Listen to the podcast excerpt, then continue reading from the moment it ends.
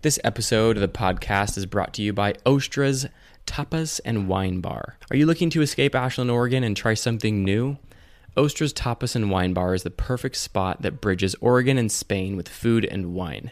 They give you an experience to explore wines, cocktails, thoughtful dishes, and tapas that give you a taste of Spain with that familiar flavor of Oregon that you know and love. They use minimal, high quality ingredients that deliver maximum flavor. And I actually work with Ostras creating their photo and video content for their social media platforms.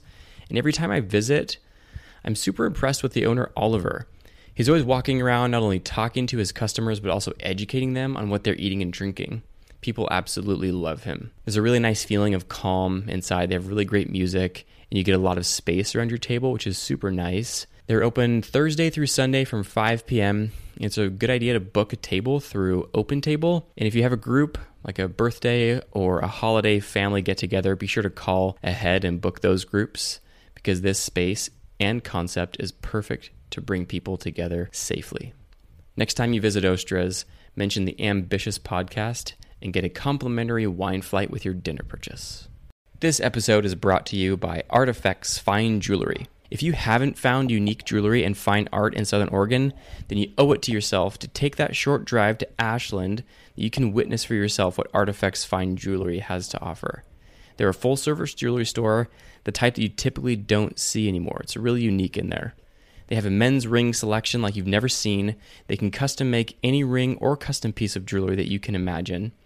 And with those custom projects, they offer videography so that you can see that ring all the way from conception to the wax process to the carving process to the very finished piece. Super, super nice. And I do that videography. Come into Artifacts and mention the Ambitious podcast and get 10% off of your jewelry purchase. This episode of the podcast is brought to you by Ellie George with HomeQuest Realty. If you're in the market for a home in Southern Oregon or thinking of selling your home, I've been working with Ellie George with her marketing and can testify that she is a true pro in the industry. She has an amazing passion for real estate. She's been practicing for over 16 years, sells over 120 homes a year, which is absolutely nuts compared to the average agent only selling about eight. When it comes to marketing, I've seen her go the extra mile to make sure her homes stand out and capture eyes nationwide, and to net the sellers way more money in the end. She and I work together a lot on her higher end homes, creating videos that beautifully and thoroughly showcase the spaces, and I've absolutely loved working with her. Mention the Ambitious podcast and get a no cost, low pressure consultation. She'll help you with your real estate portfolio, whether it's your first home, investment, move up, or you just want to be constantly aware of your equity position. She's definitely who I would trust for my real estate advisor. My name's Cody Porter. I'm 27 and I got issues.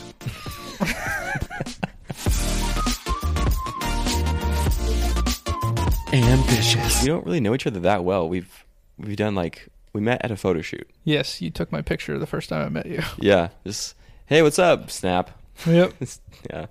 Which was was fun, though. It was funny though because we're both the type of person that's like weird in front of the camera Yeah. alone. Very. So it's like you're taking pictures of me and I'm anxious about it, and you're like, I I understand. So, but you do a lot of photo shoots with your wife. Yeah. How do you get only that? only with her though? Do you just visualize yourself as like her prop or something? I mean, that's how it kind of is though. if you do a shoot with like your wife or your girlfriend, you're like an extra prop. Well, That's what I tell her. I do. I mean, I get some solo pictures as well, yeah. But I'm like, it's always like, oh, hug up on her and then you know turn away from the camera. I swear that's what it is Oh every time. That probably. I mean, that I wouldn't. I wouldn't like that. I'm really into like equality. It's like, I mean, I get a lot. I get my solo pictures too, yeah. but I feel like I really. It really depends on the photographer though too, because I get before every shoot, I'm like anxious unless like when we work with you guys now, I'm fine. hmm When we work with people that we've already shot with a bunch of times, I'm totally fine. Right. Unless it's a wedding one. Oh. because I still have this thing, like my my anxiousness is always there at a shoot. Yeah. But for whatever reason, when I put a tie on, I ha- I hate wearing ties. it amplifies the anxiety. Yeah, it really does. I get like this knot in my throat. And Huh. I'm just like I, I can't get past. I will literally you'll see me like at a wedding shoot, and I'll be like, oh, my hands are shaking. Wow. Yeah, How do you manage your that anxiety?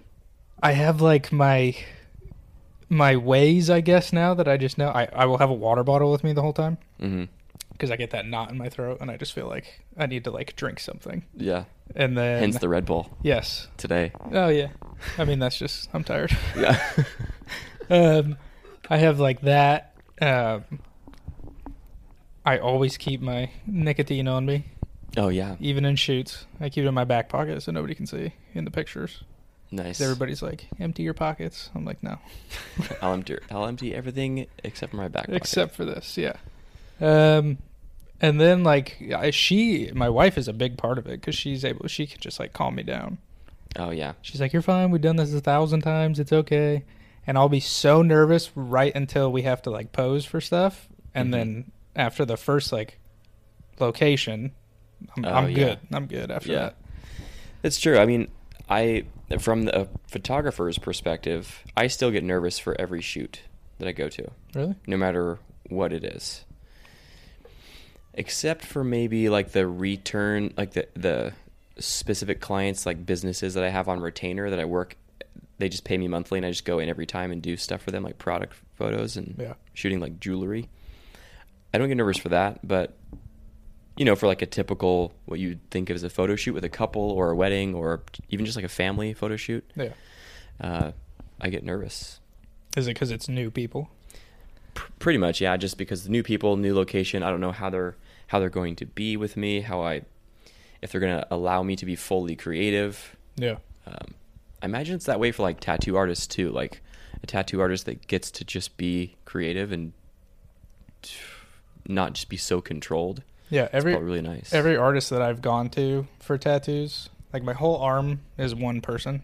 Mhm. She did the whole thing and then she moved. So Ah, I don't get to work with her anymore. But I would just tell her my idea, and then I'm like, "You just go." Like everything on my arm, I never saw a real stencil for. It was like Sharpie really? or highlighter that she would do, oh, cool. and then she would just go for it. That'd and be- she yeah, loved that's it. cool. I mean, she would also like give me discount on prices. She'd give Yeah. me like an hour for free because she wanted to add something, Oh, that's cool. and I'm like, "Yeah, that's fine. Yes, that, I guess I'll I'll allow it. Yes, I'll allow I'll free allow that. tattoos. That's fine. I've been thinking about getting some. I don't have any. Do it." I've been thinking about it, but I don't. I just don't know like the right attitude or the right approach. I mean, I grew up so Mormon, so like the idea of a tattoo is very like naughty still in my head. Uh, I think like a lot of people want a lot of people want like um, purpose for it. Like it has to have a meaning. Something really sentimental. Yeah, like my first one was my first one on my shoulder is like a it's a sunset with a seagull, and that's because that's a necklace that my dad gave me the Mhm. last time. Like when I was a kid, when I saw him for the last time in person, Mm. he gave me that necklace, so I got that tattooed. See, that's cool. Yeah, but then I It's, like, also have stuff cool. like I went to go visit my my wife, then girlfriend.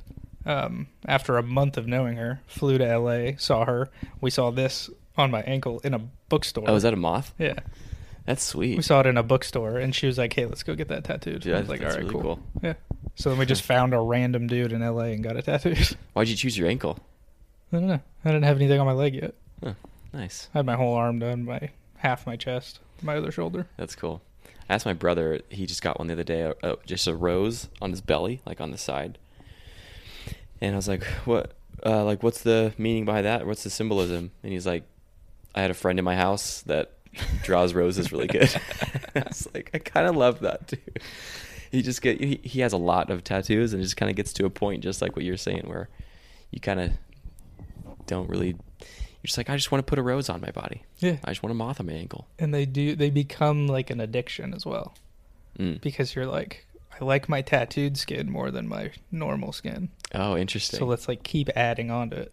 Your body's like everybody's like, "Oh, it's going to look terrible when you're old." It's like, I don't give a fuck. I'm going to be old. Who cares? Yeah, Who do I have to impress when I'm 80? I don't have anybody to impress. and everybody's gonna have that. There's everybody Yeah. has tattoos these days. They're very common now. I feel like it'd be more rare to be old and not have a tattoo. When I was like when I was a kid and I would see somebody with a tattoo, I remember being like, "Oh my god, they have a tattoo." Yeah. Like that's never going to come off. right. And now I'm like covered in them. Yeah. It's crazy to think about. Yeah, me and the wife have spent quite a bit on tattoos. Her I'm a lot sure. more than me. Yeah, you guys' tattoos are really cool. I like all the color. I have all colors. She's all black and gray. Oh yeah, that's right. I, yeah. I guess uh, when I think of your tattoos, the one that comes first in my head is the octopus, Yeah. the big orange one. Because it's so bright. Yeah, And that's my and entire orange is, arm. orange is my favorite color. so, tell me about your issues. um, yeah. So um, I'm a super anxious person. Yeah, hence the all the things you were talking about before with the nicotine and the. Yeah, I've developed quite a few addictions. None, none terrible, I guess I would say. What is it about the nicotine though? It's just a comfort thing. It like it just relaxes me, but I'm also addicted to it now. So Mm. without, if I go a whole day, like headaches, Mm. I get super anxious. I get shaky. Interesting. Yeah, I told my wife, like I said, when we have a kid, I'll quit, but you're gonna have to leave me alone for like a week. I'm gonna have to go somewhere by myself Wow. for like a week. I'm not gonna be able to be around somebody. Dude, that's like the worst time to quit. Because I that's know. that's a stressful time. I know. That's anyway, sorry. Go ahead. Continue with your with your explanation of your issues. I didn't mean to get Uh, hung up no, on no, you're good. No, um, yeah, I've developed some addictions from it. I'm, I'm, I'm super anxious. Um, I was, I was like diagnosed mild OCD, I guess. Mhm. I don't really see. I'm not like to the people who really have OCD who are like, I got to turn the lights off and on ten times before I'm Oh my yeah. brain is okay. I'm not like that, but I do. He said that I have like a fixative personality. What does that mean? So if I don't like something or I like something, it's all I can think about in the moment. Interesting. If I uh, if it's like something I don't like, it's only gonna last a couple hours. I'm so curious what you like and don't like about my house. well, I like your AC unit because I install those type. oh, nice. Yeah, I I set it to 74, but I don't know if it's actually accurate. I think it's cold in here. It is cold. Yeah. Do you want it to be a little warmer? I mean, I got a shirt on. Okay. Fine. I can put a blanket on you. Um. So yeah, yeah. The fix the fixation thing is like.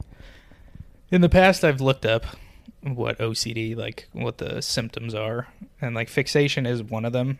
hmm I also do other weird things like that I don't even tell people. Like my wife doesn't know. When I drive down the road, I will count the lines on the road.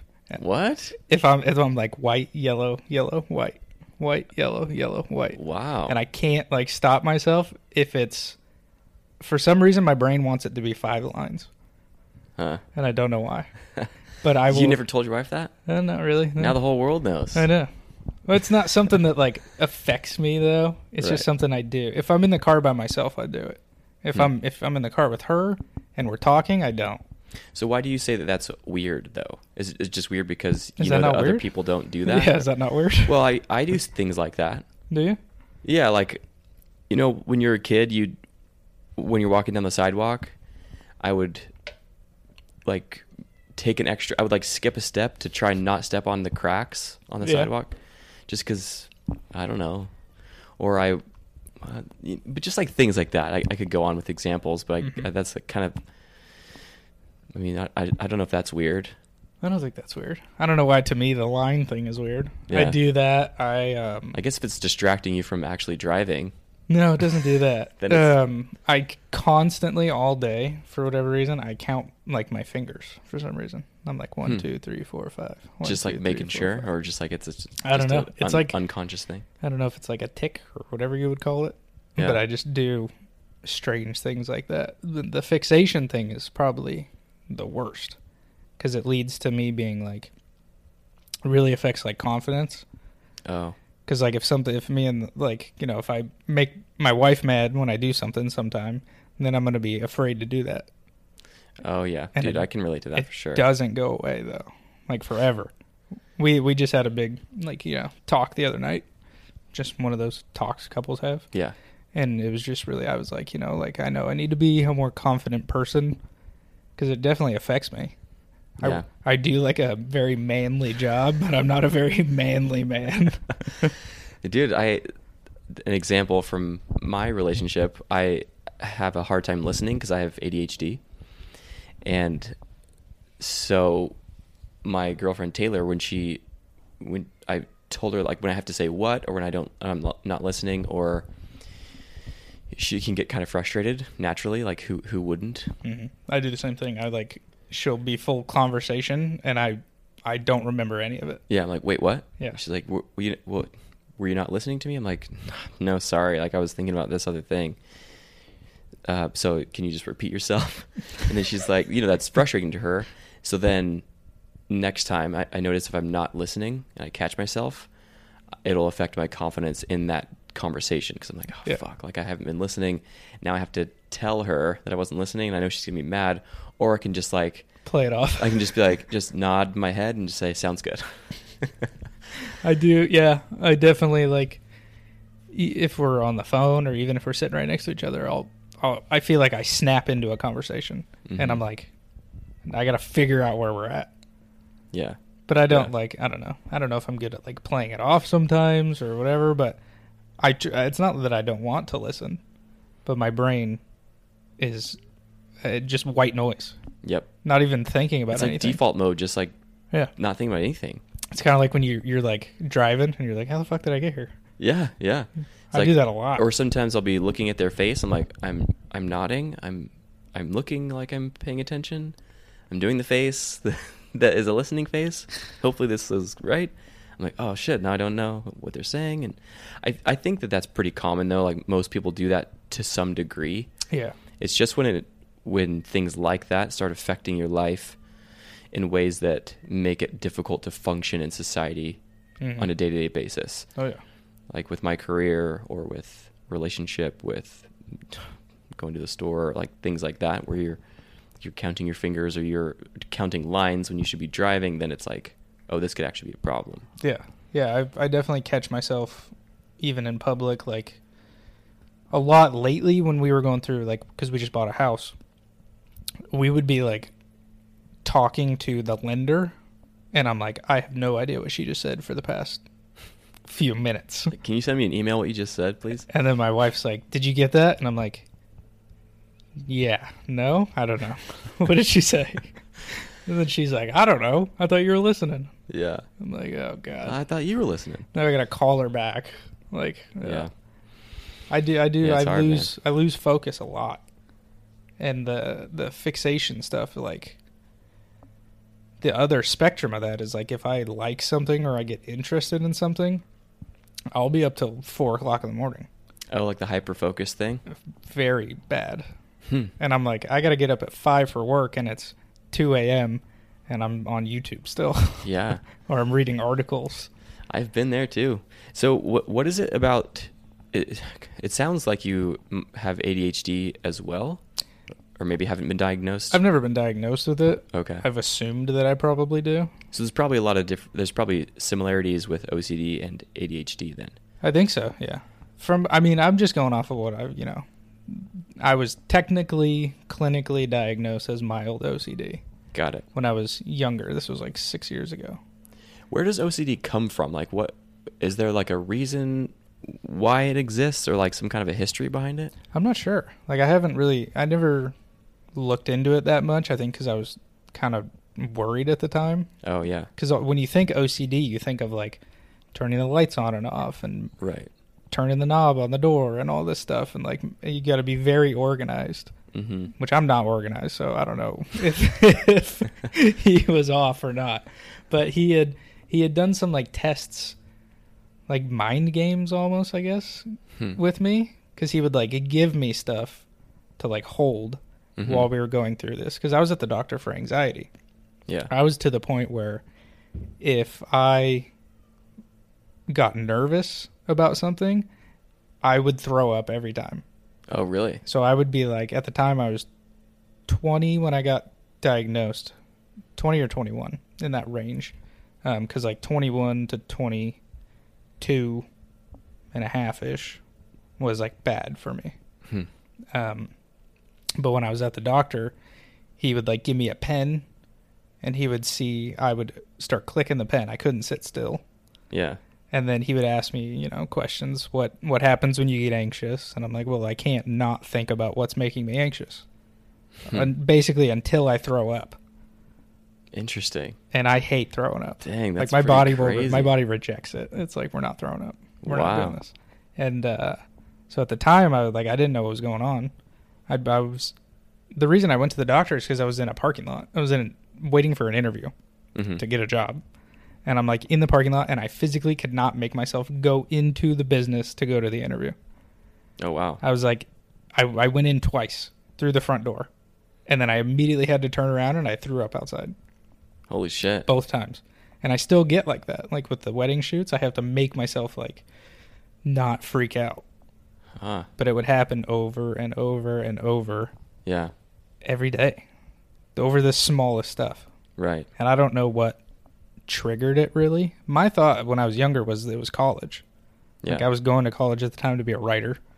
yeah. And it was just like I was making no money at any job I was at. I was also going to school all the time, which led me to the bar that I worked at because I could. It kind of brought a balance to my life for a while because I would do class in the morning, Mm. So like you had some structure. class in the morning, uh, basically all day until like three, eight a.m. to three for classes. Yeah. Then I'd go home, get home at like four, and then I'd shower and go to work at five, and then I'd be up until two o'clock in the morning Nice. at work, which was terrible, which led to a whole whole string of other issues.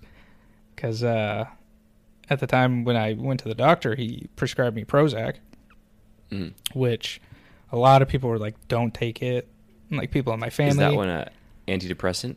technically, yeah, Like an SSRI? Yeah, Or something? I think Okay. so. Um, so I was taking that. It was a low dose. It was like five milligrams or something like that. Mhm.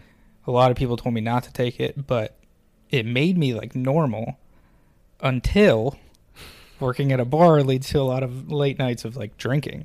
Oh, gotcha. So mixing that with drinking for whatever reason just had like an and not sleeping. and Yeah, You I- probably didn't have time to go to the gym workout. I never went to the gym, even though both my roommates did at the time. Um, never went to the gym. Work was like a good exercise because I'm walking hmm and standing all day, picking up shit, Yeah. moving kegs around and stuff at the job. They're Right. heavy. Um, but then I would like drink a lot, and I would be. I had the opposite schedule of my roommates. They were 5 a.m. work. I was 5 p.m. work. Mm. So okay. every night after work was by myself, and I would just drink alone Hmm. a lot Interesting. to Huh. excess. And uh, yeah, that was like To excess. yeah. So that was probably the worst like mental state I think I've ever been in. How long did that last? well over like a year. Um, I feel like I really got like a grip on myself probably like a couple months before I met my wife. Wow. And how how long ago was that that you met her? Uh, we met when I was 23. Oh, okay. Yeah, because I'm 27 now. Four years. Yeah. Yeah. Where'd you go to college at? I mean, I probably said the wrong year, and then she'll hear this, and like, and then I'll be in trouble. this is all just your your This is my brain. I can't remember dates for shit, and it bothers her. yeah I mean, I don't think it bothers her, but she just pokes fun at me. yeah. You don't even know how long we've been together. We also have like so many anniversaries though, because we like we met when she was on vacation here, Uh-huh. and then like hung out for two days, and then a month went by, and I flew to California to see her, and then I came back, and then a month went by, and then she moved here. Wow. So it was like our meeting date, and then like our actual like boyfriend girlfriend date, and then we got engaged, which I was lucky was on Star Wars Day. It was on May fourth. nice. I'll never forget that. and then getting married. Wow. We have a lot of dates to remember. That's crazy, man. She's probably gonna be like, it was actually six months from the time. so you grew up in Oregon, right? Yeah. Well, yeah. I grew up here. I was born in Arizona. Um, moved here when I was two. Nice. I love Arizona. I hate it.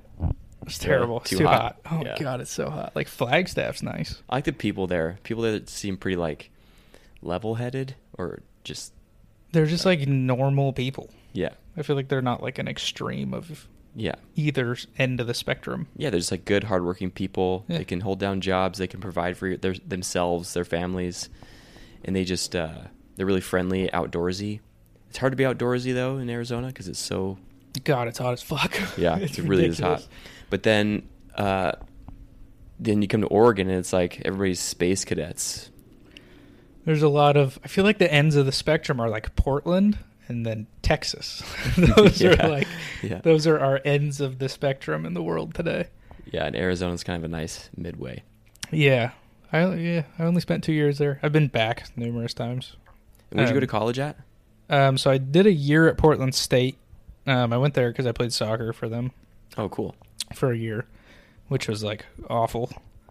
I mean, it was great, but but it was like 8 p.m. practice Oh yeah, and then like 5 a.m. workouts. dude, soccer is so physical. It is. I People, played soccer in high school. Everybody's like, "Oh, pussies play soccer." Right. And I'm like, "Come play then." Yeah, you will not run as much in your life ever as you do in soccer. I think a professional game is somewhere between like 10 and 15 miles or something like that. I was a track runner all four years of high school, and I didn't run as much in track as I did in soccer. yeah, soccer's it's 90 minutes of constantly moving, Yeah, and I did that my entire life.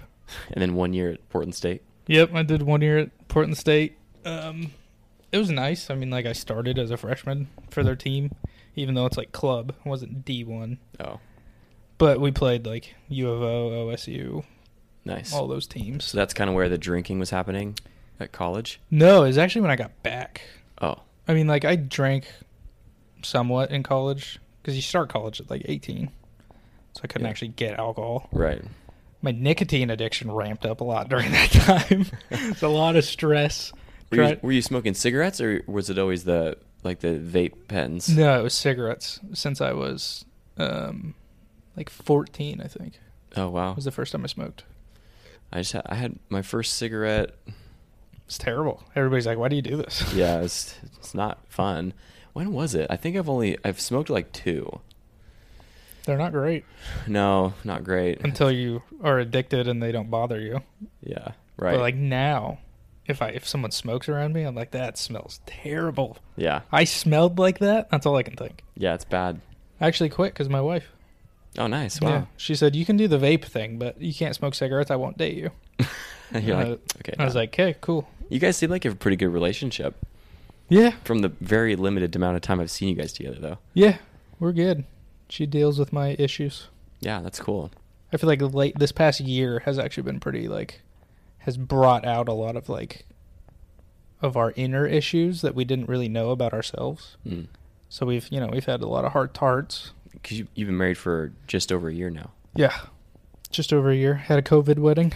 Sweet. It was great. Still had a hundred people there. nice. It was outdoors. The sheriff was like, "I don't give a fuck. Yeah. It's outside. What do you mean?" I went to a wedding where uh, they wanted us to wear masks, uh, but the wife, the the bride, was deaf, Hmm. so the masks were like see through. it was like this weird like window screen over your mouth. It was super weird. Like see through like plastic. Yeah, That's weird. yeah. It's like a little piece of plastic. That seems worse because like I feel like, what when you, you sneeze? Man? when you wear the mask, you're like nobody can see any faces I'm making. yeah. I'd be more self conscious with a plastic mask. on. But she was deaf, you know, so she had to be able to read our lips, yeah, but still wear a mask. So, COVID. isn't that crazy? Yeah. God. So I was gonna I was thinking about do you remember when you were a kid like the first time you started feeling anxious? Do you remember feeling anxious as a kid or where, where do you remember when it started? Yeah, I think it really started um, at like nine was when my parents got divorced, and so I was nine and my sister was four, and it, my mom was like, "Well, I'm not getting a babysitter. Like you're nine, you Yeah. can figure it out." I mean, she was a great mom. She had a she had a job. She was an accountant, so it was like tax season. She would take us to school. She would leave during the day to pick us up and take us home, or we would do like the boys and girls club. Mm-hmm.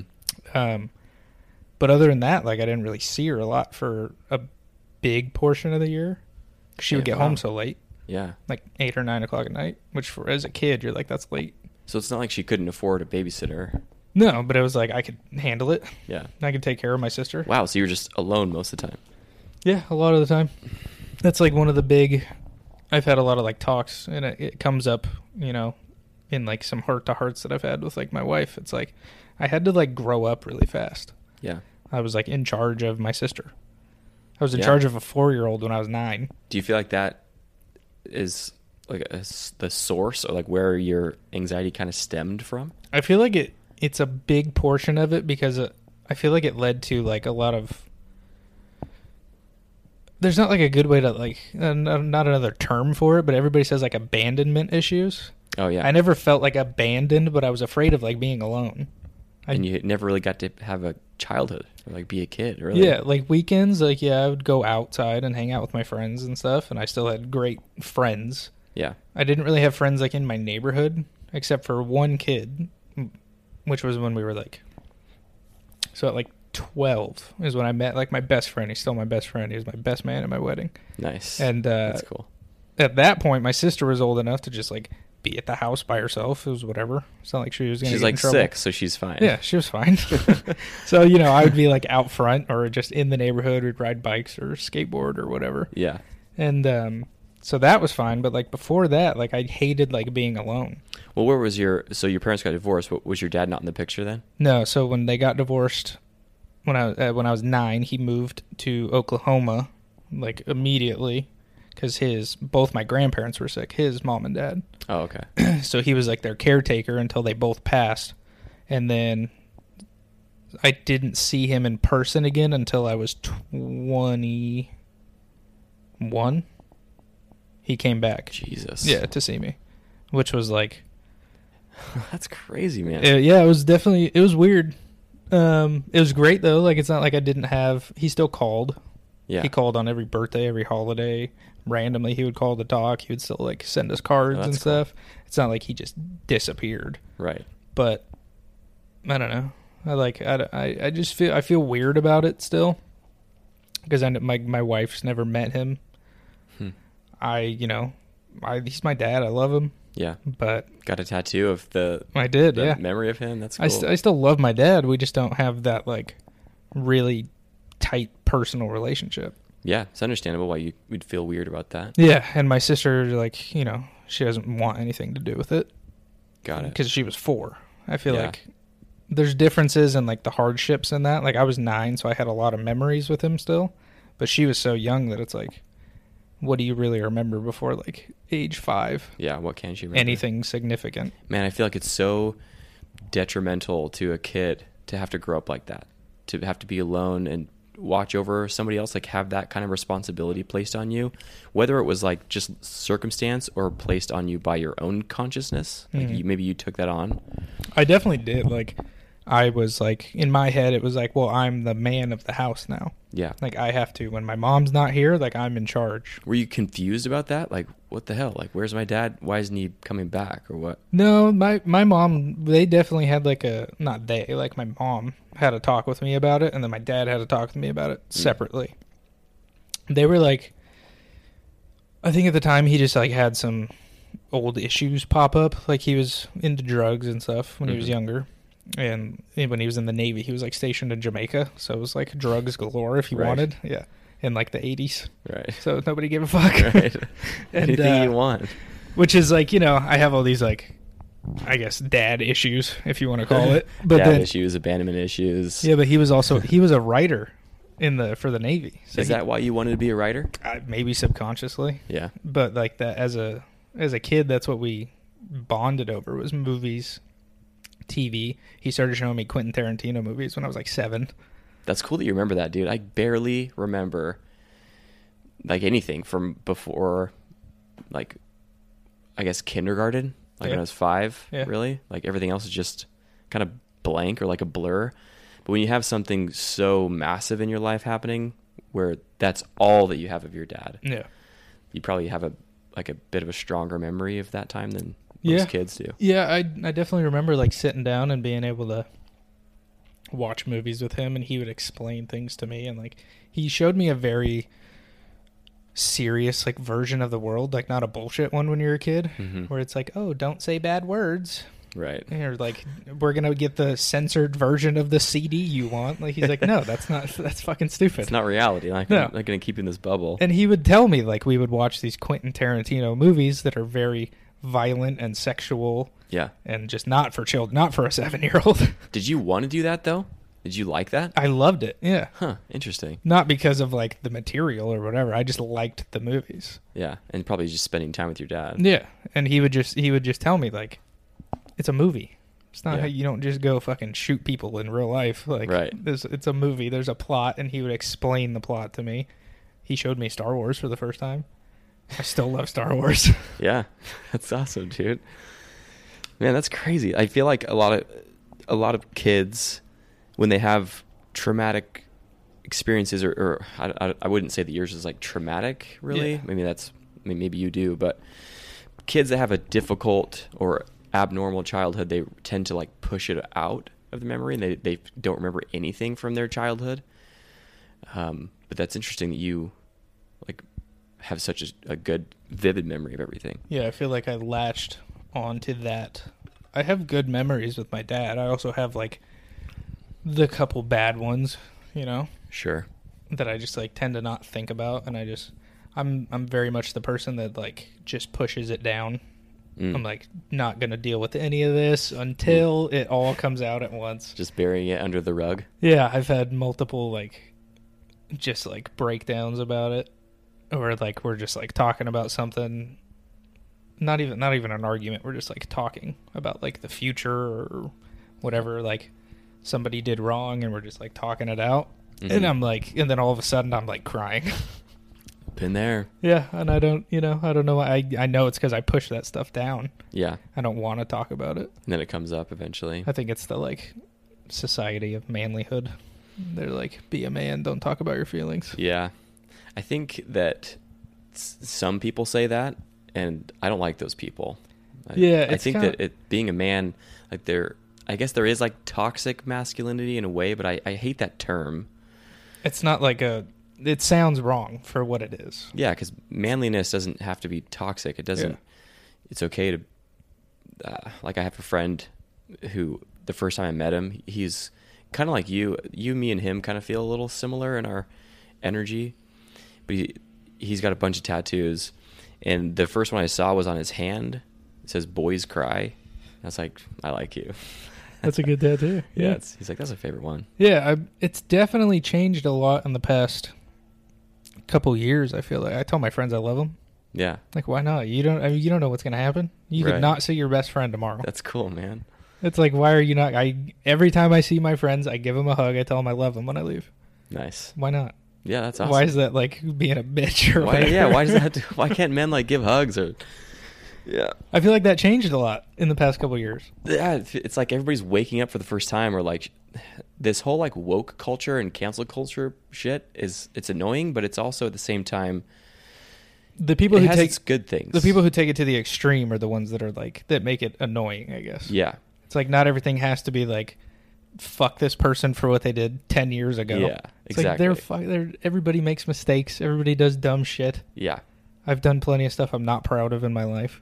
Everybody ha- so, but that, I think that the silver lining to all that, you, you have the extreme people, of course, but then it is shedding uh, light on certain things that were just kind of like buried before. Yeah.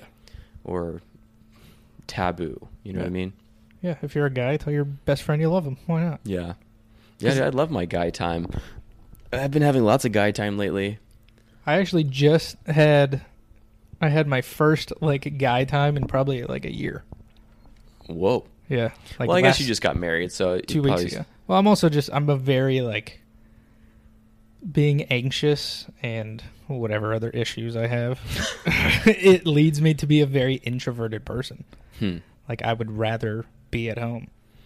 Is it because you like things to be a certain way, like the OCD thing? You like yes, things to. I do not. I hate not being in control of situations, Hmm. and it bo- it, I, it does lead to like arguments. It definitely does, because like I am like I want this done this way in my head. I don't say that out loud. Yeah. But then I get very easily frustrated. hmm I get angry really quickly. And then that just makes everything worse. Is it, it hard for you to say what you want to people? Very. Yeah. Yeah. Very hard. I don't. That was like the ta- the talk that we had not too long ago is like about confidence and like I when, when I get fixated on this like negativity of what happened the last time, I don't even want to like interject with what I want or how I want Mhm. things to be. Right. And it's You're like, terrible. let me just conform and bend myself to the way that the, that Yeah. this dynamic is happening or this group environment is existing and then I'll get the fuck out of here and go be alone, and then where I can just like be myself without having to Yeah. say anything to anybody. Yeah, like when we go out, we pretty much hang out with like the same group of people. My wife's like best friend, their family has like adopted us. We're like the we go to every family gathering and all that. And I'm like cool there now. Mm. But if we go out to like a bar even with them, I'm like in my shell, Yeah, like my hood on, like I don't want to I just want to be like in the corner by myself. even if you're given permission, like if somebody asks, like, "What do you want? What do you want to do? What's your flow?" my typical response is like she like we talked about this she was like well what do you want and i'm like whatever makes you happy like whatever you want Hmm. what what do you want that's like typically what i say yeah, and i'm trying to like break the habit of doing that I would. Yeah, I am the same way. it Absolutely, sucks. it really sucks. The reason I ask about your childhood, and just uh, one because I'm just trying to get to know you and just like build some character development. You're to- the hero. need my this. backstory. Yeah, but then also just because I, I'm curious just for me. Like I'm trying to figure it out for myself. Like where the hell did all this come from? Yeah. Why am I so anxious? Why is it so hard for me to say what I want, and what I like Mhm. to people? Yeah i've because i've listened to a couple episodes of this and um like what age did yours start at I don't know, man. I similar to you. I was diagnosed with uh, ADHD when I was 27. mm-hmm.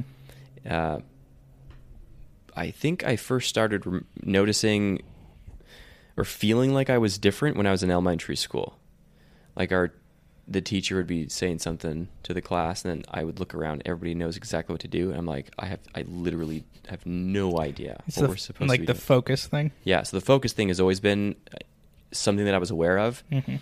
Um, but the other issues, like saying what I want and need, and what I like, that's a new one. Yeah. I, I noticed that in my marriage it, when I was married before. yeah I mean, I'm not married now, but my ex-wife would ask me like, "What do you want to do for lunch?" Yeah. like, "Whatever makes you happy. Like, just do what you Yep. you know." But then I got to a point where I was like, "No, I." I started, you know, kind of growing up and feeling like, no, I do have wants and needs. It kind of started around when I was like 28, 29. mm-hmm. So get ready next year for you. yeah Um, it's all gonna get worse I just started getting like more assertive, and I was like, uh, actually, ex-wife, I would like to. The, the example I always give is when we go to the movies. She Mhm. she was Mexican, so not that that fucking matters. I. I wish I wouldn't have said that because now I feel like I have to disclaim everything I'm about to say. But there, I mean, at the same time, there are some stereotypes that are true. She drank. She liked Coca Cola. Has nothing to do with being Mexican. Well, that doesn't. Well, yeah. kind of. They got So- the they got those big glass bottles. Right. Yeah. So And I love 'em. The Mexican Coke is better. It is better. Yeah. So she she liked to drink Coke, and I I liked it too, but I was I was like I, I actually don't really want to drink Coke right now. I want some Dr Pepper, like just an just an example. Yeah. And she'd be like, "All right, so go get your own Dr Pepper. I'm going to drink Coke." And I was like, "Well, yeah, but like." You know how I always drink your Coke? Like I want what if you also try my Dr. Pepper? Like let's do things that we that I like. Let's Yeah. both do something that I like. And then she'd be like, But I don't want to do that. hmm I'm like so then i was just like projecting my resentment because Yeah. i which is my fault uh That teaches So- you though. it does That teaches you that what she was doing at the time, because I've learned this. Like what she would do at the time, it wasn't wrong. You, we both Yeah. were, are bending and conforming to whatever this other person yeah or situation wants, because we don't want to like speak up. yeah I feel like I'm slowly learning to speak up, but I, didn't, I didn't mean to cut you off. no please. I, that's it's it's really good for for me to like hear what was i learning? Because sometimes i just don't know. I'm not getting it. Yeah. and uh so eventually with with her with my ex-wife i would I, I i kept saying what i wanted what i liked and she would sometimes be like okay. Sometimes she would just bulldoze me completely. I'd be like she'd say what do you want to have for lunch? And i'd say i want chick-fil-a and then she'd be like no I don't, let's not do that i'm like then why do i even say what i want what, Yeah. I, what I like Yeah, I know if it doesn't same- get me anywhere I know the mindset you're talking about. Yeah. yeah. But now I'm with a partner who celebrates my wants and likes and things. uh, but I still have a hard time. It's such a long ball to unravel. Yeah, which is funny because that's where I'm at now. Like my wife is like, like I whatever, like you pick what we do for the day. Like let's do what you want to do, and then I get like weird about it. Yeah, I'm like, uh, thinking in my head, what does she like to do? yeah. And then I'm just gonna I'm say like, that let's go to Target. Which I mean, hey, Target's awesome. Yeah, I hear what you mean though, man. I I I want to give myself credit though. I've been getting better at like I was in Bozeman not too long ago and my was Taylor and I were taking some alone time. We were on vacation. We've been trying really hard to spend time apart even when we travel, Mhm. which is great. So I'm spending time alone. I was like, cool, what do I want to do? I'm going to go to the, get coffee. I'm going to write in my journal, whatever. Then I'm going to go hang out with my uncle. And in my head, my subconscious mind was like, okay, once I get with my uncle, my responsibility is done. Like I don't have to pick anything else to do for the day. Mhm. So he picks me up. He's like, all right, man, what do you want to do? I was like, fuck, I don't know. I thought this was, that was what you're supposed to do for us. Yeah, you're supposed to be the one picking this. And he's like, whatever you want to do, man. Like you're you're on vacation. Let's go do something. I was like, so like you, I was like, okay, what what would he want to do? What should I say that he would want to do? But I stopped myself. I'm like, nope. Like, what do I want to do? What would I be doing if I was alone? Like, that's the question I've been asking myself. Mhm. What would I want to do? What would I be doing if I was alone right now? And then I just say that thing, and then the person can receive it and manage their own emotions. So I was like, I want to get a beer. He's like, well, it's noon. And you're like, I don't care. He was like, it's a little early for me. And I was like, well, you know, I'm on vacation, so I, I would like to get a beer. What if, what if we go get a beer and then you can get some food since it's lunchtime? Yeah. He's like, sounds great. So that's what we did. And I was like, anyway, so I'm just, I'm just patting myself on the back for finally for the first time in my life. That's good. Yeah. It's good to like. I feel like a lot of people with the same type of issues that we both seem to have. hmm It's like you get so stuck in this pattern of conforming or not wanting to speak your mind, and then when you finally do, you're like, "Ah, that felt good." Yeah. And then it's like, from now on, I need to do that. But then every time that situation arises, there's still that little voice in your head Yeah. that's like, just conform. yeah. It's so hard, man. It's, It is. And it's hard for people that don't have that going on in their life to like understand what you're talking about. yeah, 'Cause it's they're like- frustrating. They're like, fucking pick something. And you're like, well, I don't know. I don't know what I want. My my mind will just go blank. I'll have to like walk out of the room. Like, hold on, let me go step away, and then I'll think for, about it for a second. And I'll come back and tell you. It's also I feel like it's also like an affirmation thing of like when somebody's like, "Oh, well, I don't want to do that." It like drops your confidence Yeah. even more.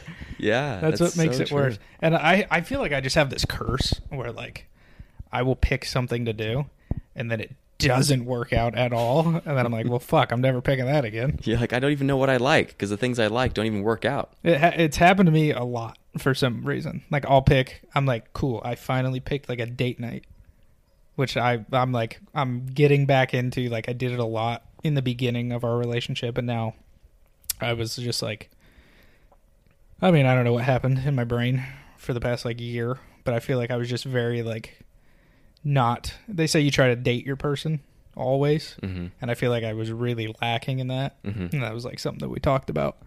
And um but I feel like in the past, like I'm like, let's go here for dinner. And she's like, Great, that sounds awesome. We go there. Fucking it's like an hour wait for the table. and then it's like, God, well, now we'll go over here. You're just like apologizing, apologizing the entire time. Yeah. I'm so sorry. Like, please, you pick next time. I know the last time we went, it was like cool. We got the table, everything's going great. They took like the one thing off the menu that she likes, so Yeah. that's gone. She gets something else. It's not that good. I'm like, Jesus, here we go. This, it's just she didn't care. She's like, I'm still having a great time. We're just hanging out, having dinner, having That's drinks. awesome. But in my head, I'm like, this is a fucking nightmare. Yeah, like they're- she's judging me based off of my ability to make a decision. I can't. Yeah, I tried to do the whole like, well, it's, it's got to be like okay, and I take a bite. I'm like, this is trash. this sucks. But yeah, it's like it's teaching me. I'm teaching myself a lot lately. I feel like that's awesome. by just branching out, and you know, it's like it's a it's a gradual process. I feel like it's just you have to fail. You have to make the mistake. Yeah, You have to learn by making by saying what you want and then finding that you don't actually like that thing to get better at like date nights and Yeah. just saying what you want and being like in groups. Oh yeah. Like I I had such I didn't really know that I had social anxiety when I was Mormon, Because but because that was like forced. yeah, I was like kind of forced. I mean, I was I was good inside Mormon circles. Like I was I was really social when I lived in Utah because Mhm. everybody's Mormon or at least knows about the Mormons. Yeah. But then moving back to Oregon, I started having a lot of social anxiety again because I was so different. Like I just looked I when Taylor first saw me th- for the first time, she's like, "You're not from here." and so then I started drinking because I left the church, and so I was like, "Okay, now alcohol's not off the table anymore." Yeah. But it wasn't the alcohol that made my social anxiety go away. It was just the fact that, like, alcohol wasn't off the table. Like, I could hang out with people that did things that the Mormons said wasn't okay. And you like didn't feel weird. Right. I didn't feel weird about that anymore because I was like, these, I'm not afraid of this substance. I'm not afraid of this type of conversation. I'm not afraid of this type of behavior anymore because Mhm. I know that I can, I, I'm confident that I can be around it and not like become addicted to it or something or like Yeah. go down this path that's going to be destructive. And these people aren't that bad. When before the Mormon church, in my experience, would just be like, you can't hang with these types of people. And so I just had social anxiety f- from that reason. Yeah. See, I like with that. I feel like I went backwards because when I was like in high school, I was not Mormon. I was Right. very the opposite. Yeah. Um, you know, like I, ha- I was brought up really good. I was actually brought up by a mom who was a narc when she was in college. No she would way. stand outside liquor stores and people would buy her beer and they would get arrested. No way. um, She's like, Mom, aren't you an accountant? yeah, right. What are you doing out yeah, here? Yeah, she did the opposite of what I did. Um, so like as a as a kid, 14, 14 was like cigarettes. Fifteen, I think, was the first time I drank. But my whole high school career was parties every weekend, hmm like hammered every weekend, Yeah. and I did that for four years. Into college a little bit, and then as I got older though, and like as I like when you drink that young, I feel like you hit 21 and you're like, well, whatever. Like I've been drinking the whole time. Yeah. But that's like I feel like when I started developing this like social anxiety, Mm. which doesn't make any sense because I was used to being in these house parties with 50 people in a tiny house and you're Hmm. everybody's hanging out. But then like as i feel like I as I started working at the bar and drinking a lot more like by myself, I feel like I just developed this like super negative mindset around it even though I would still drink when I was like alone. I just drank by myself, Yeah. which is like the most depressing shit ever. I do that sometimes. Yeah, but I was like like, one drink, to though. excess. Yeah, like, yeah. big time. Yeah, mixed with you know the Prozac didn't make it great. Um, Yeah. yeah, and then I, I don't know how I went backwards though. But now, like going into Right. a social setting, I'm like super awkward. I would. I don't know if that's backwards. I guess relative to me, it's backwards because Yeah. it was the opposite. But yeah, I think that that that's just your experience. That's the way that it just happened, and I think that it's pretty common. I think it's more common that way for like- somebody to like grow into social anxiety as they grow up and, and start to gain self awareness Mhm. rather than like just have social anxiety because of the way you're brought up and then like grow out of it kind Yeah, of. Yeah. I feel I just became like much more introverted as I got older. Hmm. where Yeah. I was like, I I used to use this joke, which was like, well, I pay for my house, why would I not want to be there all the time? Oh no. but, as well get my money's worth. yeah, but then I'm like, no, you just don't want to be around people. Like I, I don't know. It's nice to be honest with yourself. I'm yeah, I'm very like I'm a lot better now, but I just like the general public. I just like don't want to interact with. Yeah. I don't know why. Well, it's probably because, I mean, I don't know if you're you're probably this way. You're very picky with your friends. Fair. I've had the same ten friends since I was fifteen, probably. Yeah. Yeah, That's I've- it. And people have gotten mad at me for that. Like, why are you so picky? Like, you're so picky. I'm like, because I don't know that you're going to be able to accept the fact that I can't say what I like, Yeah. and I don't know if you're going to be able to accept like, yeah, just so I. It's you got to be careful who you let close. Yeah, my my friends have been my friends for a very long time, and I I mean I consider you and Taylor friends. Like, you know, Nice. Graduated to friendship. Yep. there we go. you know, like we like we all get along and we know a decent amount about each other. We've done a couple shoots together now, and it's like yeah. I wouldn't just be like, oh yeah, that's just the photographer I know. I'd Right. like, oh yeah, we we know them. We're friends. Yeah. But we should hang out outside of photographer, uh, like photo shoots then. I know the four of us need to go downtown Ashland or something. Yeah, it'd be fun. Go to Bow Bar. Yeah, man, the music did not match that place. Oh, that's interesting. I just looking at the photos that Taylor's taken, I do have like a, Fifties, a musical vibe in my head. fifties was my vibe in my head. Oh, Fifties, sixties, like jazz for some reason. interesting. It kind of gives me like a, almost like a, like a moody kind of a EDM sort of a Really? vibe. Kinda. I thought like it almost looks like a speakeasy. I could see that too. With I think it's the furniture because it's like this style. Oh yeah, I think the main thing that made me get that vibe was just Taylor's edits of the place. Mm. Like it was super dark and It's just very dark. it was just like th these really cool mirrors are just the walls are black. and Yeah, the they were playing table- like rap music. that's kind of the vibe I was I had. Really? Yeah, like rap or I was sitting in there with like my nice bourbon, and I'm like, I want like jazz on right now. I kind of like that better though. And they got the pool table. It's Huh. all bar stools and like a couple of the like Victorian style couches. Yeah, I guess like they have like candles hanging from the walls though too. So Yeah. that, that makes more sense for fifties jazz Yeah, and and, then they were playing like Yung Gravy. If Interesting. you've ever heard that guy, I haven't. Yung Gravy. yeah, that's his name. He's like the whitest rapper ever. That's so funny. Oh god. Uh, I wanted to ask you about your meds because I'm on a on a brand new journey of medication, Oh yeah. And it is not going the way that I thought it would. hmm It's not. I wouldn't say it's going bad, but it's not really going great. You just had other expectations. I had other desires. Yeah. Rather, I, I would. Ju- I just want it to go well, hmm and it's it's going well, but also bad at the same time. You know what I mean? Yeah. Is it ADHD Yeah. medication? Yeah. Adderall.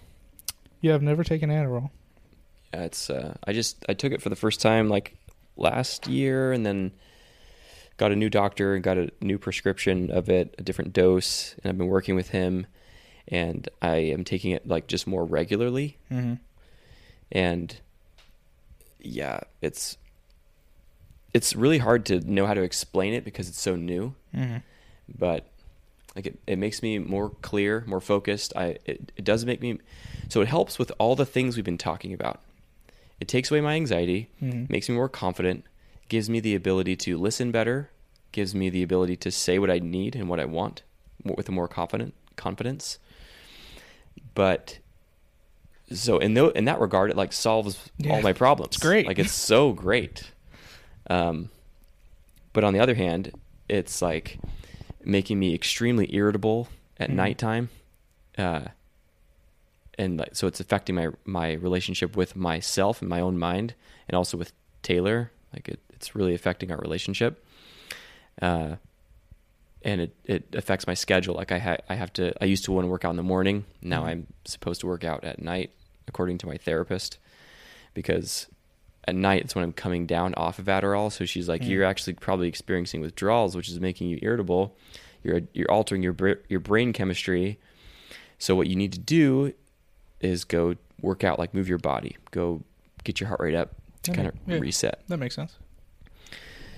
So it's just like a really intense learning curve, an adjustment period for sure. Yeah, the um, Prozac for me, I was like lucky, I guess you would say, because the first drug that I tried was the one that, in my world, made me normal again. Hmm I was losing a lot of those like big anxious moments, like the bad ones. I still got anxious, but it wasn't to the point where I would throw up or have to go be by myself. Like I was riddled with having panic attacks. Yeah. Even on Prozac, I still got them. The first one I had was in college. I was like in my shower just at night after practice one night, and I was like, "Oh, why can't I breathe?" So it's just not even triggered by anything specific. I I mean, just subconsciously, I guess. Yeah. I was just like, it's really hard to breathe. And I thought, like, my, the fan wasn't on in there, and I was like, oh, maybe the air is just you know it's getting steamy, it's hard Yeah. to breathe.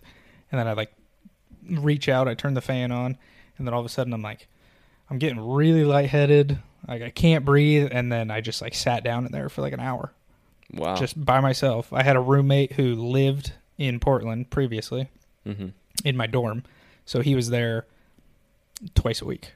Hmm. So I was basically by myself the whole time. Yeah. So I'm in the shower by myself until the water like got cold, basically. Hmm. Having to just struggling.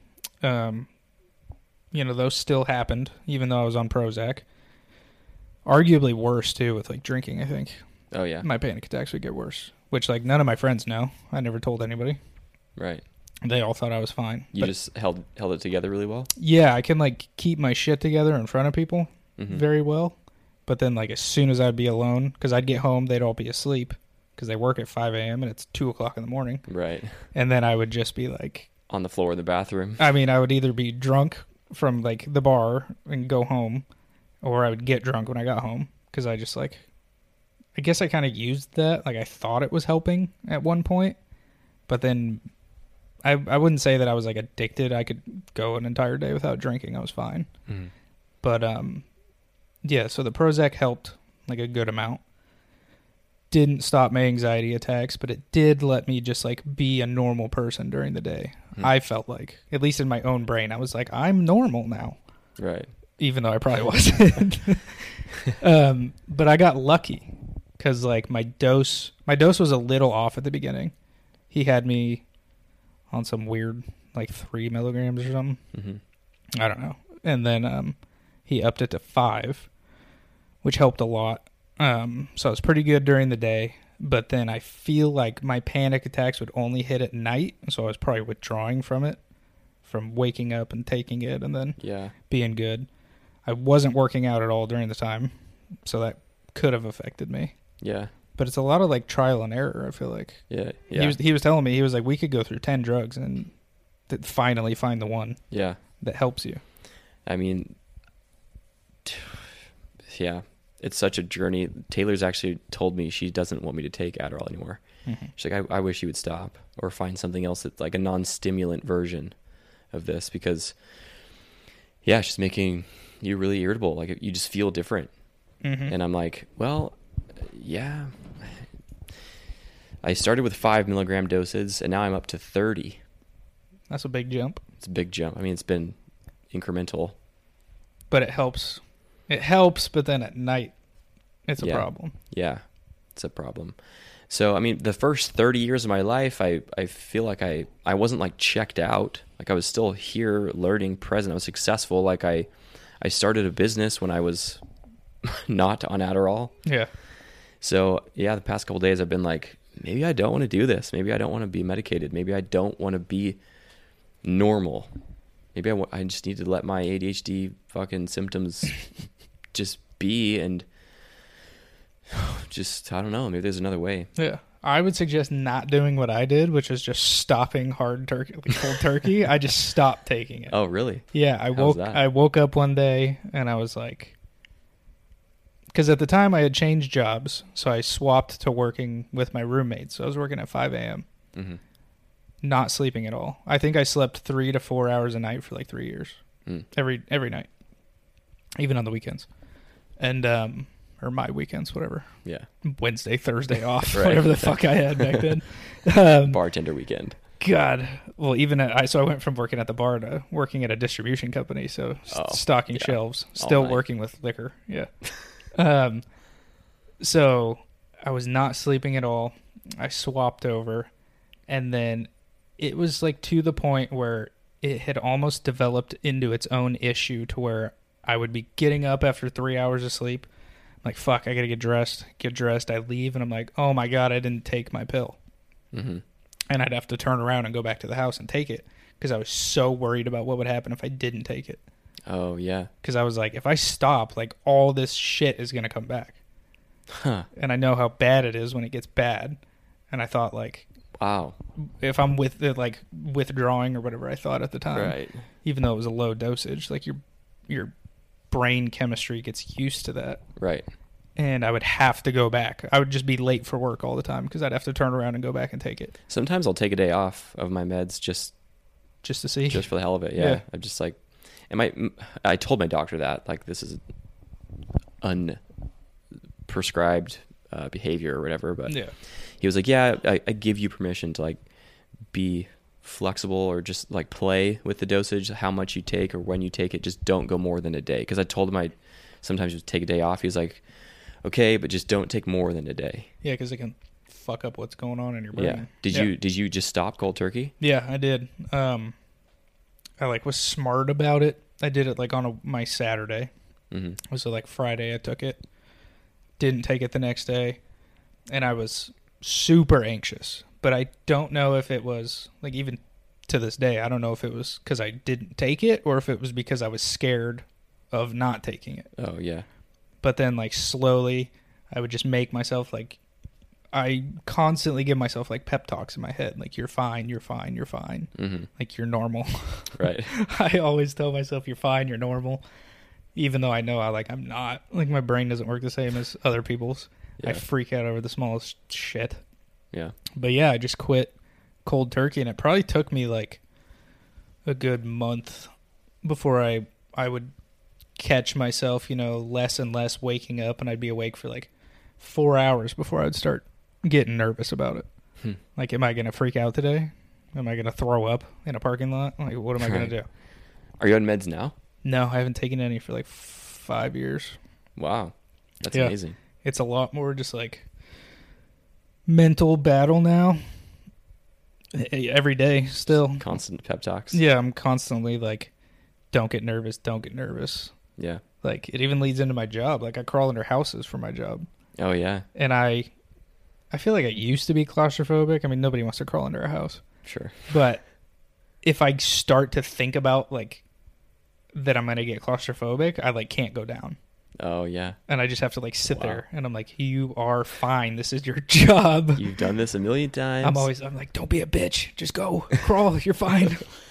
Dude, I went through uh, claustrophobia training in the fire service. oh god. We had to wear all of our turnout gear, all of our our mask, go on air and everything, our helmet, crawl through this crawl space. It like was a makeshift attic. hmm Had like wires and foam everywhere and like wood, and then uh, the uh, our instructors would like purposely wrap our tank with wires and shit. So that we like just we got tangled up Yeah, so you can't progress. can't move and then we'd like turn a corner and then they'd like pinch us into this like weird contorted position in like complete blackness like we had a mask over our face too o- over our like eyes and then they would like pull our air off like our hands were completely stuck like we're completely pinned Mhm. and then they would like take off our air so we were like suffocating and then like okay like when you're in that moment of panic they would like give us a little pep talk Yeah. like tell us how to what to think about how to behave what They're to do You're fine. You're not gonna die. yeah so it's like you just you have to expose yourself to like that's why exposure therapy i've been doing a little bit of research about exposure therapy and i think that there's like a lot of like i, I like that approach Yeah, I think it works good. it worked for me in fire, fire service like claustrophobia i was never really claustrophobic Yeah. but now when I sometimes get in claustrophobic moments, I guess, like if Taylor and I are wrestling and she pins me down. I mean, you you can even feel like mentally claustrophobic. True, yeah. There's too much shit going on. You just have to you, I just I know what to do. I know what to tell myself. I know how to think. Yeah, I've had multiple moments with my wife like that where she's I'm like it's one of the one things I've gotten good at is like I'm like there there's too much shit going on right now. Mhm. Like I either like don't talk to me or like help me figure this shit out yeah. cuz I'm like with the house buying process I'm like I'm fucking I'm texting 8 people right now. I'm trying to make sure this is going on. I'm at work. Mhm. I'm thankful that I have a job where I can just answer my phone whenever I want to. Yeah. I'm like talking to this person, and then I gotta fucking search this, and I gotta screenshot it and send it to the lender, and do this and do that, and then we gotta make sure that because there's deadlines, and I'm like, there's yeah. so much shit going on right now, I'm freaking out. Yeah, like mental mental overwhelm or mental Yeah. claustrophobia kind of. And she's buried. like, she's like, you're fine, and I'm like, I'm fucking not fine at all. Yeah, the, it happened to me yesterday, dude. I was I I didn't really have a lot going on, but for some reason I started feeling like mentally claustrophobic, and I was on Adderall, so it wasn't even doing its fucking job. and uh, I I was like, okay, like I my meds aren't doing the thing that I need them to do right now, so I just reverted back to my training, and I uh, I did the thing where something I learned in life coaching, where you like do the grounding thing, where you focus on your five senses, where Mhm. you draw your attention to like one or two things that have to do with each of your five senses. So like you what can I smell? What do I see? What colors do I see? What do I feel? What what taste is in my mouth right now? That would freak me. That would make me more stressed. It's it, you I guess you might I, I mean maybe it be would. I don't smell anything. I've never tasted this before. Uh, but yeah, that that did help. Like I'm just it kind of resets your like hippocampus. It makes you kind of just get back into your thinking brain rather into like your fight or flight mhm. brain, and it helped. But that's sometimes why I want to keep taking Adderall. If I'm fully honest, because even though it's hard, I'm like, don't be a bitch. Like just because it's hard, like don't quit Yeah. like find out how to make it work um, and then i feel like once i kind of master that then i'll maybe be okay with quitting or stopping or slowing down or finding Yeah. something else You just have. I feel like you got to find the balance between those two mindsets, where it's like, you also have to recognize like maybe it's not for me. true There's a lot of people that take medication that Yeah. they're like stuck on because it's like what their doctor says too. yeah I mean, doctors they obviously they know a lot. They know their job and they prescribe people shit all the time, but true it doesn't always work with everybody. yeah that's a good point yeah it just might not be the thing for me it might be It takes time though too. it's just hard to let it go for like i'm just irritable when on the other hand it's like it's fixing all of this other shit Mm-hmm. I just wonder if i could do it without medication Yeah. because I was I felt like I was making a lot of progress without it, but then Adderall just kind of helped, kind of like fast forward a little bit and make it easier, like more natural. Are you irritable without it though? Yeah, I mean I have days, of course. Yeah. but It just amplifies it, yeah, it's like kind of daily. and it like is it just normal shit? Yeah, like uh, just really really basic minor things will kind of like set me off, uh, where like the smallest little miscommunication or misunderstanding Mhm. that I'll have with a client, with Taylor, with a family member, I'm like, yeah, well, fuck you. you know, just kind of like I just I don't even want to get into it with the person. I'm just like, ah, like you're just being stupid. Yeah. Whereas before, I'd I'd be a little bit more compassionate, but maybe that was me like bending. Maybe this is maybe Adderall's making me more in tune with what I want, what I Mhm. what I need, and what I like, and it's helping me to say it. Yeah. That's a thought I had yesterday too. Yeah, my one my one thing that I still I'm really working on, I feel like lately is I I'm not like the smartest dude in the world. I'm Mm. very like self-taught on everything I know. My wife will tell you I know a little bit about a lot. like I know a little bit about everything for some reason. That's just my brain how my brain works. It's my fixation thing. Like if I like something or I get interested, I will learn everything I possibly can about it. Mm. And- Jack of all trades. yeah, I, I mean, I try, I guess. But I have this like the same thing with you, where I'm like, if you don't, I'm like, why the fuck can't you understand what I'm understanding right now? Yeah. Why is this not making sense to you? Yeah. And then it like, I don't know. I feel like it. it I would say it starts a lot of fights, but it just like.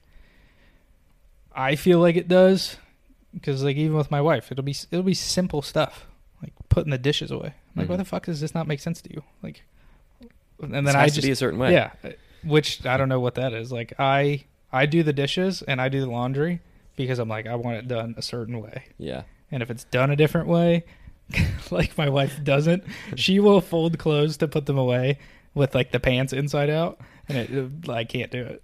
I don't know why. I think I well, I'll speak for myself. Exposure therapy really helped with my anxiety. Mm. Like I, I'm, I'm a, pretty similar to you in that I like things to be organized. Mhm. Um, I'm okay with you know, I mean, certain things being unorganized. Like look at my pile of bags. Oh, I, my room is like uh, my little nerd heaven that I have at home is like But an, you have like an certain, unorganized, organized mess. Yeah, you have certain things you like to be a certain way. Like my my hard drive is organized a very specific way that I, I have to have it be that, like that. Mhm. When I go travel to the airport, I have to know that everything's paid for, that my seat is selected, that I'm that I know like those types of things have to be locked down and in place. And uh, so what I'm trying to get at is the exposure therapy thing. I traveled with I think I've told this story on the podcast before, but I was traveling with my friend Jeremy, and he we were going to the airport. He um, bought my ticket. It was a work trip. So my seat wasn't selected, my bag wasn't paid for, but I had a bag, um, and just like all this other stuff. And then he he was like, "Oh well, I'll just go, I'll go find out some stuff." But our our we were supposed to board like three minutes ago, and our flight was like delayed. I would delayed. have a panic attack. Yeah. So then Jeremy just he walks over to the counter, but not to the counter where you get on the plane. He went outside of security Oh my god. to go check in with like the front desk. I would freak out. So I'm sitting there like I don't. He has my ticket. yeah. I don't even have a ticket. You're like, I'm stuck here. I'm stuck, and then he's outside of TSA, so he's gonna have to go back through security, take his shoes off, do the whole thing, and we're supposed to board three minutes ago. so in that moment, I was like you were saying, like I would have would have a panic attack. I Yeah. was, I was on the verge. I'm like, this is, like I cannot do this, but I had to pep talk. I'm like, just breathe. And I told myself, this probably happens every day. Like Mm. people probably come here and don't have their shit together all day. yeah. And I just took some breaths. I did my little what what can I see, what can I smell, what can I taste thing. It wasn't really helping, but just that little bit. And then we got on the plane, everything was fine. Like it, Yeah. was, it was all fine. God, that's scary though, because airport people don't give a fuck. I know. Yeah, they really don't. They don't at all. But I mean, they- a lot of it's out they of their control. deal with it a lot. Yeah. So that they're used to it. a lot of it's kind of out- why they don't give a fuck. I had a very big like um, similar airport story. I my wife's brother, my brother-in-law, he has some uh, health issues. He has Crohn's, hmm so it's like he has to go back. He's here now. He was in California, where his doctor was. hmm Moved up here, and it was like I would take him to the airport to fly down to get his like shot every month or whatever. Yeah. and it's like he has to get the shot. Every single time I took him to the airport, we would show up. I mean, Medford here is a very small airport. Yeah. you get through security in like five minutes, Yeah. and uh, we show up. All he has to do is walk up to the counter, show his ID, get his ticket, go through security, and we're there an hour before the flight takes off or whatever. Mhm. But boarding is like almost an hour before the flight takes off. Yeah. That's when it starts. Like 40 minutes before Yeah. yours. Yeah. So we show up and they're like, "Yeah, you can't get your ticket." And we're like, "What do you what do you what do you mean?" And he's like, "I'm I'm here this time every single time for the same exact flight every month." yeah. And they're like, "Oh yeah, like the rules changed. Like you have to be here an hour and a half before boarding to get your ticket." and we're like, he's like, "I could die if I don't get on this flight." And they're like, "There's literally nothing we can do." And I'm like, "The fucking plane's right there, dude." you could put me on that plane. I'm like, yeah. So we had to like, and it's like time sensitive because of the medicine. It has to be like a certain temperature all Oh, day, yeah. and then it has to be taken out with like a code, and they have to go get it oh, from a shit. different office and to bring it to their office. yeah. So we had to like call all these people, and like thank God he has like the personal cell phone of his doctor Yeah. because he had to like call her at five o'clock in the morning. Hey, they won't let me on my plane. And it's like this isn't even my issue, and I'm like freaking out There's about it. literally nothing you can do. No, they're like, yeah, we won't let you on the plane. And I'm like, I'm literally in there talking to the lady, and I'm like, he could fucking die. Yeah. And she's like, there's nothing I can do. I'm like, give me the ticket. That's what you can fucking do. But he didn't die, right? no, he's fine. And so, like, what what do we learn though? Like, what's the lesson from this? You know, like the airport people are dickheads. no, I mean, like, that, and like, it, it can be solved pretty much every time, but that was just like such a crucial one. Yeah. Where it's like his literal life could be at stake if he Right. doesn't go get this shot. right. Because, like, it's a very serious disease. That's that's very different when it's like life or death. Like Yeah. my situation at the airport, like I the worst that's like, gonna happen is like I just flight. I just don't go Yeah. on the trip. yeah. You know. So But they don't care. life and death is pretty different for sure. But yeah, I think that there is something to the exposure therapy thing. Like you learn over time that it's okay to not have everything be the way that in your head you feel like it needs to be. Mhm. It's still I. Why does why do I even need it to be that way? So that I can get on the plane. I still got on the plane. Yeah.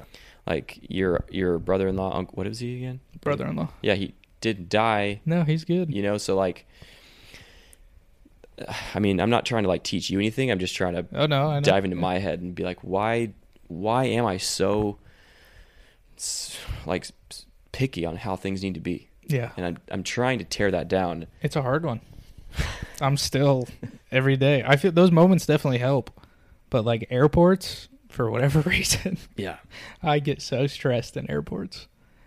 TSA used to be a big thing when my anxiety was like my peak. We had a family trip planned to go to Hawaii.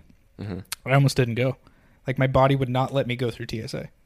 Interesting. I would start walking towards it, and I would feel that knot in my throat, and I would run to the bathroom Jeez. and throw up. My mom, I was with my mom, like I was like 17, and my Wow. mom's like, "I'm getting on the fucking plane, so here's the keys if you want to go home." That's what she did, and then I like, for whatever reason, that like made me suck it up. So, do you think that your anxiety is getting better, or is it or is like still just as bad? Like you said that you still get that knot in your throat hmm when you go to like photo shoots with your wife. It's just like specific things. I feel like the wedding ones, for whatever reason, that tie thing I have, Yeah, just because it's like ties are like constricting. If anybody out there doesn't know, dude. Yeah, I was a fucking missionary for two years. I wear Yeah. a tie every day. The bow tie. Uh, oh my god! You should have seen me at our wedding. I was like, I was so scared to like freak out up at the altar because I'm like, I got this tie on.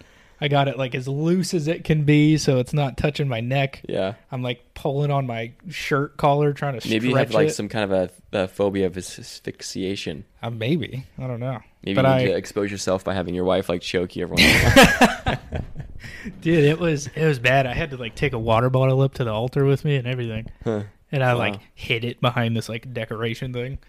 Because for whatever reason, water, like having a drink, is like Comforting. it's like one of my things. Yeah, like my wife knows. Like I, if we go to a photo shoot like that, I have to have a water bottle with me. That's a healthy thing, dude. Like it's at least it's not like Red Bull? yeah, like a Red Bull, or I have to. I don't know.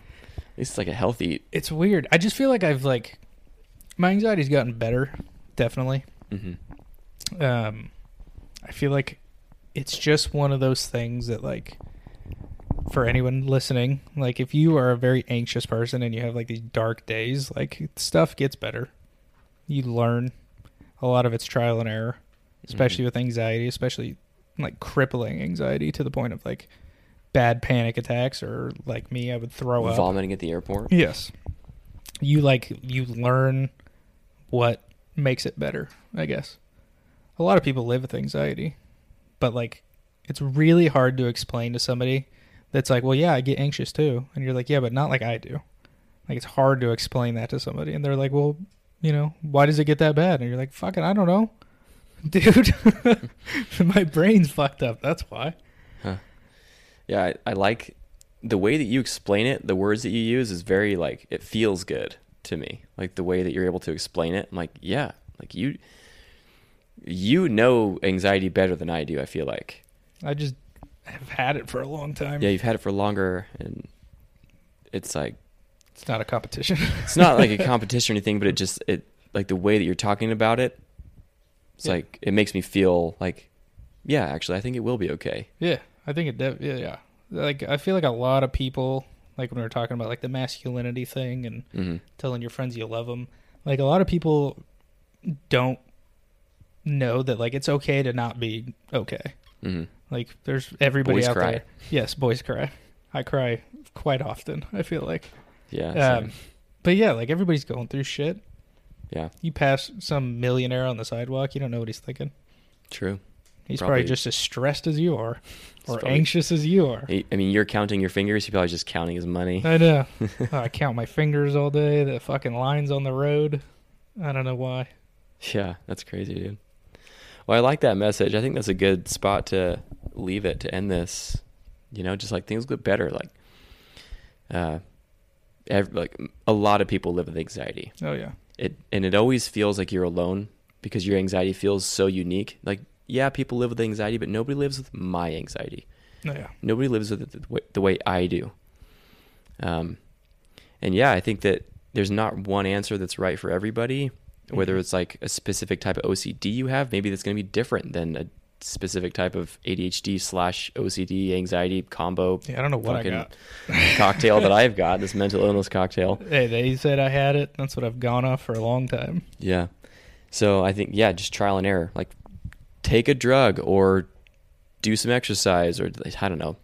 I think uh, the advice fail faster was really helpful for me. It's okay to fail. That's where you're going to learn more. That's where you're Mhm. going to start learning what's not working for you. And Oh. that I learned a lot of that in the past, you know, X amount of years with jobs and yeah. I just talked about the other week. Like, I don't, fuck, I don't know what I want to do with my life. I have a great job. It pays great. And I like my job. But, the- it makes me claustrophobic. But I, yeah, but I got to go under houses and crawl around rats and shit. yeah, God. I would not like that. No, it's not fun. But yeah, like, things get better.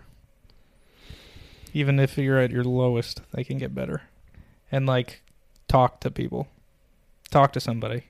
Yeah, dude.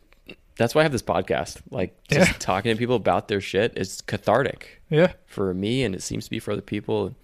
talking to people who also have the same issues or similar issues you i feel like you learn a lot from Yeah, because this isn't something that you're just going to meet somebody and then just talk about totally. you're like hey how's it going my name's cody like i'm fucking uh, my brain doesn't work And I have issues. yes Yeah, it's cool. Like the, the the validation aspect of this is really comforting. yeah everybody's got shit that they're dealing with True. and nobody talks about it It's always so taboo, and I never really thought of myself as having mental illness. And there's always like a there's like a stigma behind that yeah, like it feels dirty kind of Yeah. to be like, ugh, I an mentally ill." illness Well, in my you know because mental- mentally ill was like was looked down upon in the past yeah. it was like there's something wrong with that person You associate it with like the weird homeless guy that's wearing shreds, walking around the street, bouncing around yeah on psychedelics. the dude here who wears like 50 pairs of pants yeah, have you seen him that guy's mentally ill. yeah Like, I can't be associated with that. Yeah, that's what people like used to, and I still feel like even in my head, like I know I have a mental illness. Like I have not normal anxiety. Everybody gets anxious, Mm-hmm. but mine's to the extreme for whatever reason. Right, like throwing up outside of your potential employer's Yes, office. multiple times. Right.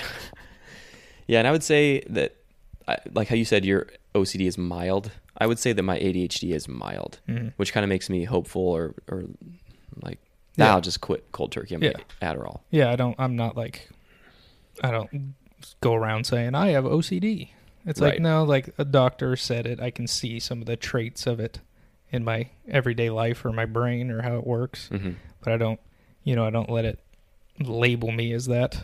Yeah, Anxiety more so, definitely. I actually found a lot of comfort in having a label, but not because I wanted to be labeled or put into a box, Mhm. but because I had a starting point of what to do, Mm. like where to s- start doing research or what to Oh yeah, the conversations to have. Like, oh yeah, there is something to do about this, and uh, there's been research done. There's medication out there. There's solutions, and uh, yeah, it's cool. But it, I mean, it contributed. It, it contributed to a divorce. It contributed to. Uh, it, it contributes to fights a lot with my Oh, yeah. current girlfriend and sleepless nights and a lot of pain. So it's just stuff that you got to work through, and a lot of it is like talking to people helps, but you also got to like talk to yourself. Yeah. a lot. I talk to myself a lot. Hello, my name's Ammon, and I have more baggage than I'm aware of. more baggage than I was ever previously aware that Oh I god, had. I know. I swear, sometimes it just keeps coming out of the woodwork. You're like, oh god, I have other issues too. Great. I have that too. Ah, fuck. And then I thought that I was done with that piece of baggage, but apparently not. Like it's still showing its ugly face. I know that was my abandonment or dad issues or whatever. Like just Yeah. like a year ago, all of a sudden I was like, "Oh my god, this bothers me." Yeah, crazy man. I think that the the more you stuff it down, the more that it's like, like, It's the like- more violent it is when it comes out. Yes. Yeah. We uh yeah, we did some um non-prescribed drugs from the mushroom type at one point. and um and then uh I was crying on the floor Mm, talking about my dad. dude, And I was like, "Oh, that is an issue that There's I didn't actually know that I still had." yeah, was big- psychedelics unlock a lot. God, do they? Yeah, I don't. I my anxiety will not let me do that anymore. Mushrooms. Mm-mm. Like I can't even like if we talk about it, I start to like like get anxious about it. hmm Yeah. Yeah. And I'm like, nah, I don't think so. Yeah. I've had a bad experience with it too, and I, I There's, I mean, it's like that one where it's like, like if you took Adderall and you're like, oh, maybe I like took too much or something, hmm you'd be like, you would know it, but you're like, oh, this is gonna go away. Yeah. But mushrooms, you're like, when the fuck is this going away? Yeah. It, it feels eternal. And it cannot turn back from being bad. Right. It goes bad, and then you're stuck in bad land. Yeah. That's how it felt in my bad trip. But then, That was Like, me. but like it's uh, it's fine. Like I, Yeah. it, I came back. Yeah. It's it ended. It did end. Even Yeah. though it felt like it was. It probably lasted for maybe three hours. The the bad part. Mhm. Like a mushroom trip is typically like six hours long or something. Depending, yeah. Yeah. And the first hours were like the first three hours were incredibly euphoric. Great. So great. But then it once it kind of like really sets in and then your brain gets all like overstimulated because I, I think I just took too much Mhm. and then I just was I think that's what happened to me too. I don't think I've ever had that bad of anxiety before. I was like head in the sand. I had to, I I did like some things that I know to do now, which is like when I'm super anxious, I like both headphones in, music, or I focus on doing something else. Mhm. Like when I was freaking out, I'm like head in the sink, all the lights off, sinks on so I can't hear anything, wow. and I'm like trying not to throw up. Huh. And I'm just like, okay, okay, okay. And then, you know, my wife's like, I'm having the best time of my life. And I'm like, I'm dying. so we're Yeah. the opposite ends of the spectrum here. Yeah, man. I I have done mushrooms again since then, but it's only ever been microdoses. I don't think I, I don't know if I ever will again. Yeah. I think they okay. can be great. Yeah, that's total. I mean, it's totally okay. I, I haven't really fucked with them in a in a in a bit, but yeah, it's like the new thing. It's this whole renaissance about psychedelics, and hmm people always talk about it, and They're helping people too. it's legal Yeah. here, well, technically, for medical use, yeah. right? They help people, definitely. hmm They will bring shit up that you didn't even know existed. Yeah. Which Have you heard of insane. hippie flipping? No. That's like. what kind of term is that? So talking about uh, therapy and like psychedelics, um, I was reading this thing about so hippie flipping is like the non, um, what is it called? Non non official term. It's where you take mushrooms and then you take MDMA. Oh god. So you combine the two. So mushrooms they get they unlock all your brain potential or whatever. They give you this. Yeah. They bring up what's what you've been pushing down hmm uh, but they can make you terrified. And then the MDMA. And then the MDMA gives you the emotional bravery that Mm. the mushrooms don't offer. And so in therapy, sometimes they'll combine those two. Like they'll give you the mushrooms and they're like, let's work through this shit, let's work it out. And then if the person, it's actually causing them more trauma Yeah. because they just weren't ready emotionally to deal with what was c- coming up that the mushrooms brought up. Uh, they'll they'll give them some MDMA to like that seems dangerous. make it a make it a positive experience in the end. Yeah, because I've heard of stuff that's like there are certain other drugs that you can take if you're having a bad trip, and Mhm. it will like negate all the effects of the shrooms hmm and like pulls you out of that. Yeah, I think it's more of the visuals thing that fucks with people. Mine That was my, that see for mine started bad because we have a really long hallway, and right as like visuals started happening, like if anybody doesn't know, when you eat them because we just ate them, we didn't do like tea or anything. yeah, Your body's like, what the fuck is this?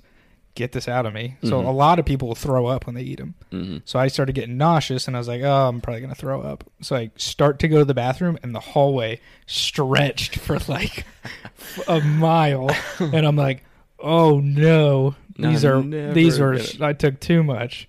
So then I start getting anxious. yeah. I make it to the bathroom, and I'm looking at the toilet, and then the toilet's getting farther away from me, and I'm like, "Oh Ugh. fuck." Yeah, it's really, really not recommended for people that have like, I guess like schizophrenia or Mm-mm. really bad anxiety issues. Yeah, anxiety can it it will bring that anxiety out of you. yeah, so you really have to, like, You got you got to know what you're shit for- getting into. yeah, because it can help. I mean, I know people that have taken them that were really anxious, and it like they worked through some shit, and then they Mhm. were able to like yeah, I don't know. Do you ever get anxious when you smoke weed? Um, I used to, a lot, like bad. Like, Yeah. I would get so anxious to the point where I didn't smoke weed for like three or four years Hmm. because I was so scared of it.